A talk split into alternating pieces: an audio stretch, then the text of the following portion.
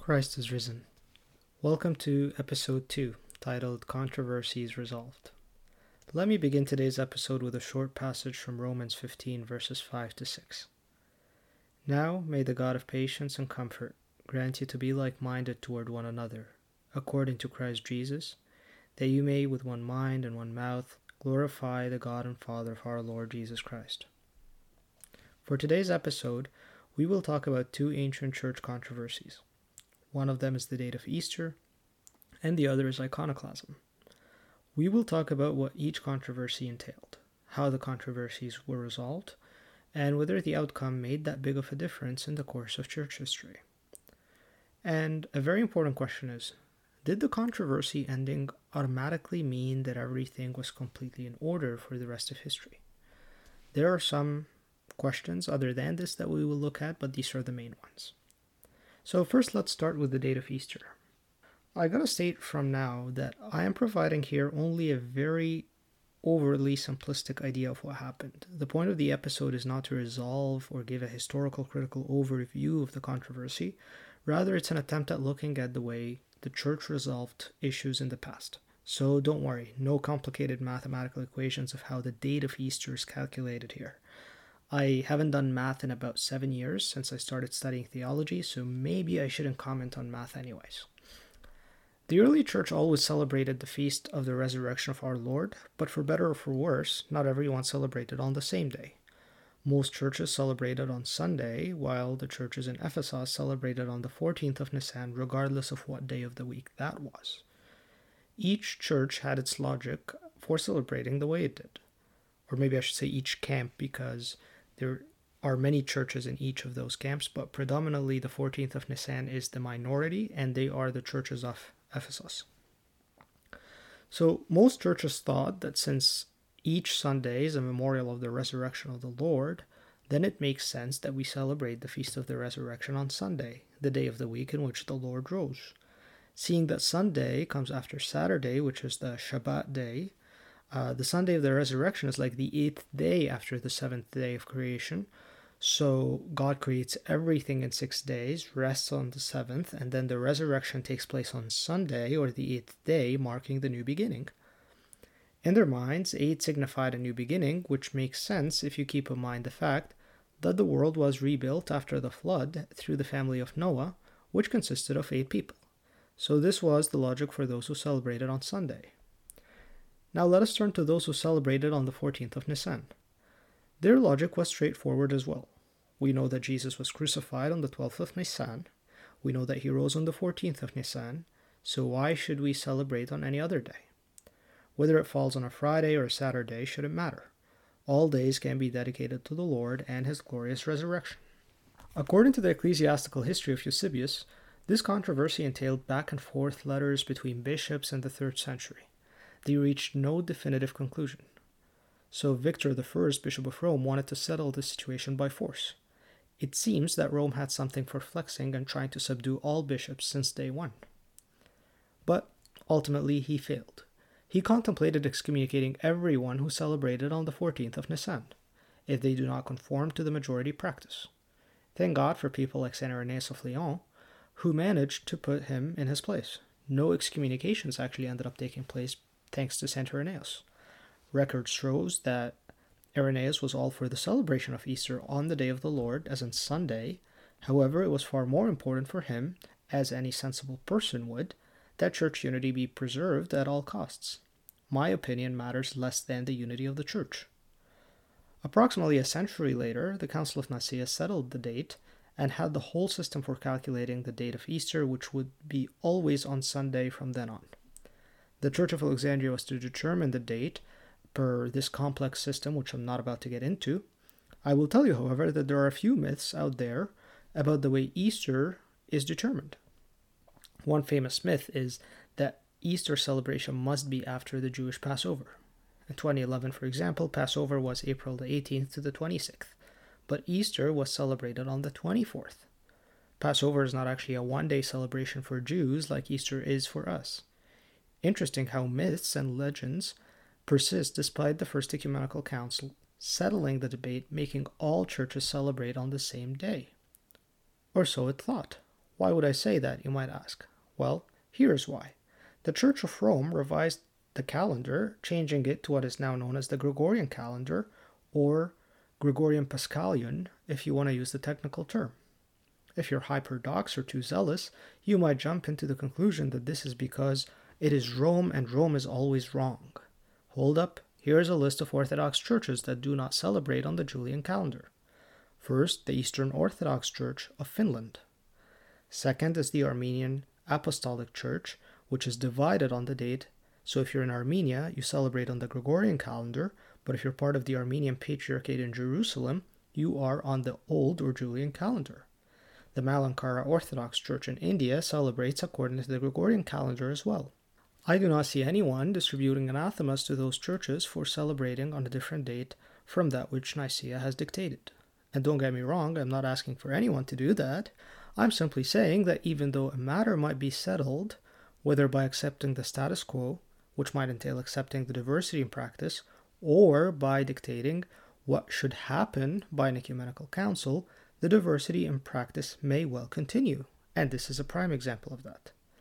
And even when the situation is somewhat fixed, myths and legends will continue to be created around why we celebrate when we celebrate. This is simply the reality of the human condition. I want to conclude our chat about this controversy with a rather lengthy quote from Synaxis, which is the name of the blog St. Vladimir's Orthodox Theological Seminary produces. It's a really nice blog. This particular post is titled Unity and Diversity The Opportunities and the Challenges, just in case you want to go back to it. I strongly recommend you do that after this episode, actually. For now, let us read the following quote together. The Church's diversity and unity was also articulated in a striking way by the second century, in the midst of a heated crisis in the Church concerning the date on which Easter should be celebrated. St. Irenaeus of Lyon considered the various practices and dates and said, the difference in practice confirms the unity in faith. Yes, you heard that correctly. The differences confirm the unity. They testify to it, they strengthen it. This pronouncement challenges our logic. Wouldn't you have thought that it's unity in practice that confirms the unity in faith? Well, that can happen too. But what is being said here is also true and deeply important. The very fact that we can embody diversity, yet agree in the matters of the greatest significance, confirms and deepens our unity. St. Irenaeus' saying confirms the principle of unity in diversity, or perhaps diversity in unity. Unity in the most important sense, unity concerning the things that really matter, is not threatened but enriched by diversity. For St. Irenaeus, the different dates of the Paschal celebration did not threaten, but even enriched what really mattered, namely the fact and the life giving content of the Lord's Pascha itself. So, enough about the date of Easter, and let us turn to a greater and a more recent controversy. By more recent, here I mean 8th century rather than 2nd or 3rd, and this would be iconoclasm. I won't spend much time on that controversy, but I'm bringing it forward to show that the overly simplistic narrative we are often spoon fed does not reflect the complexity of the issue. Usually, the narrative goes like this There are two camps people who loved icons, known as iconodules or iconophiles, and people who saw them as idolatrous, and they are called iconoclasts. Iconoclasts killed many iconophiles, and after much debate, the iconophiles won the day on the Seventh Ecumenical Council, and that is why the Vespers celebrating this council is called a Triumph of Orthodoxy. Now, here's the stuff you won't hear in the average Sunday school class. The iconophiles were actually divided into two groups.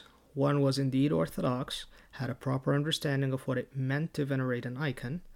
They knew that we are not venerating wood and paint, but rather venerating those who are presented through wood and paint by venerating their image. They also knew the difference between worship and adoration on the one hand and veneration on the other hand.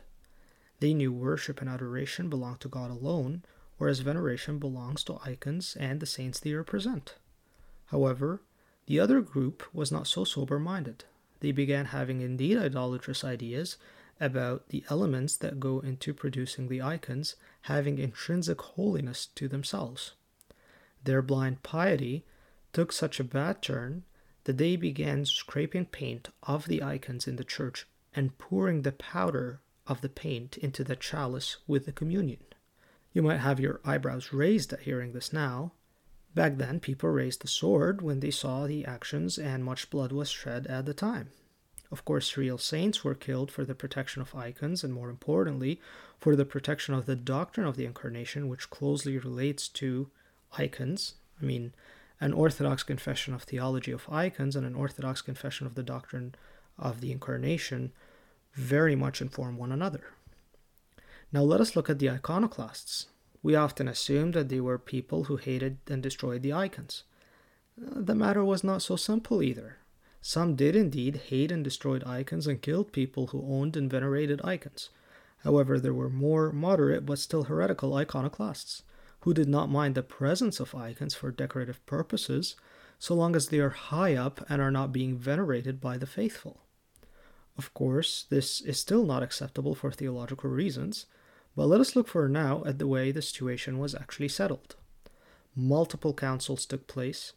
Each council came to a different conclusion. An iconoclastic council was in fact considered the seventh ecumenical council until what is now celebrated as the Seventh Ecumenical Council was convened. This council was not simply an iconophile council, it was more than that.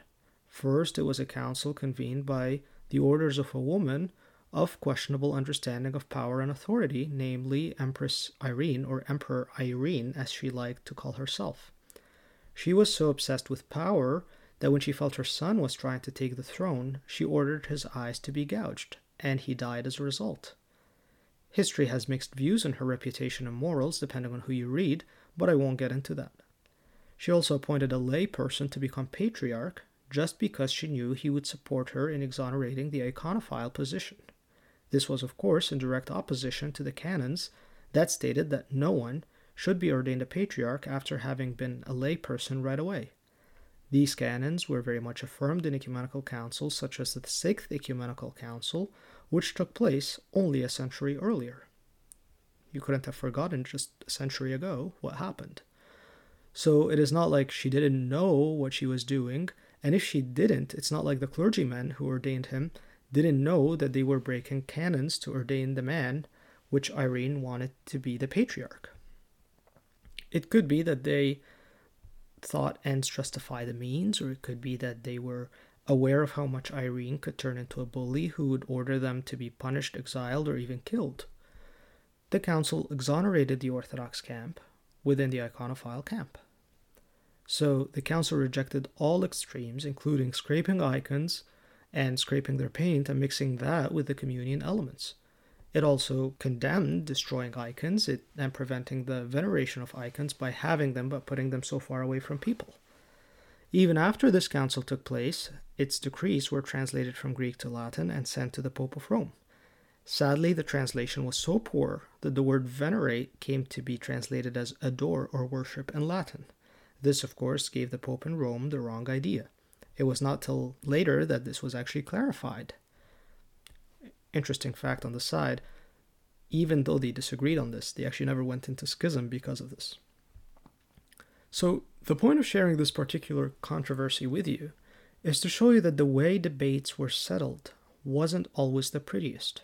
Different camps on each side, bad translations, questionable application of church canons, and the list goes on.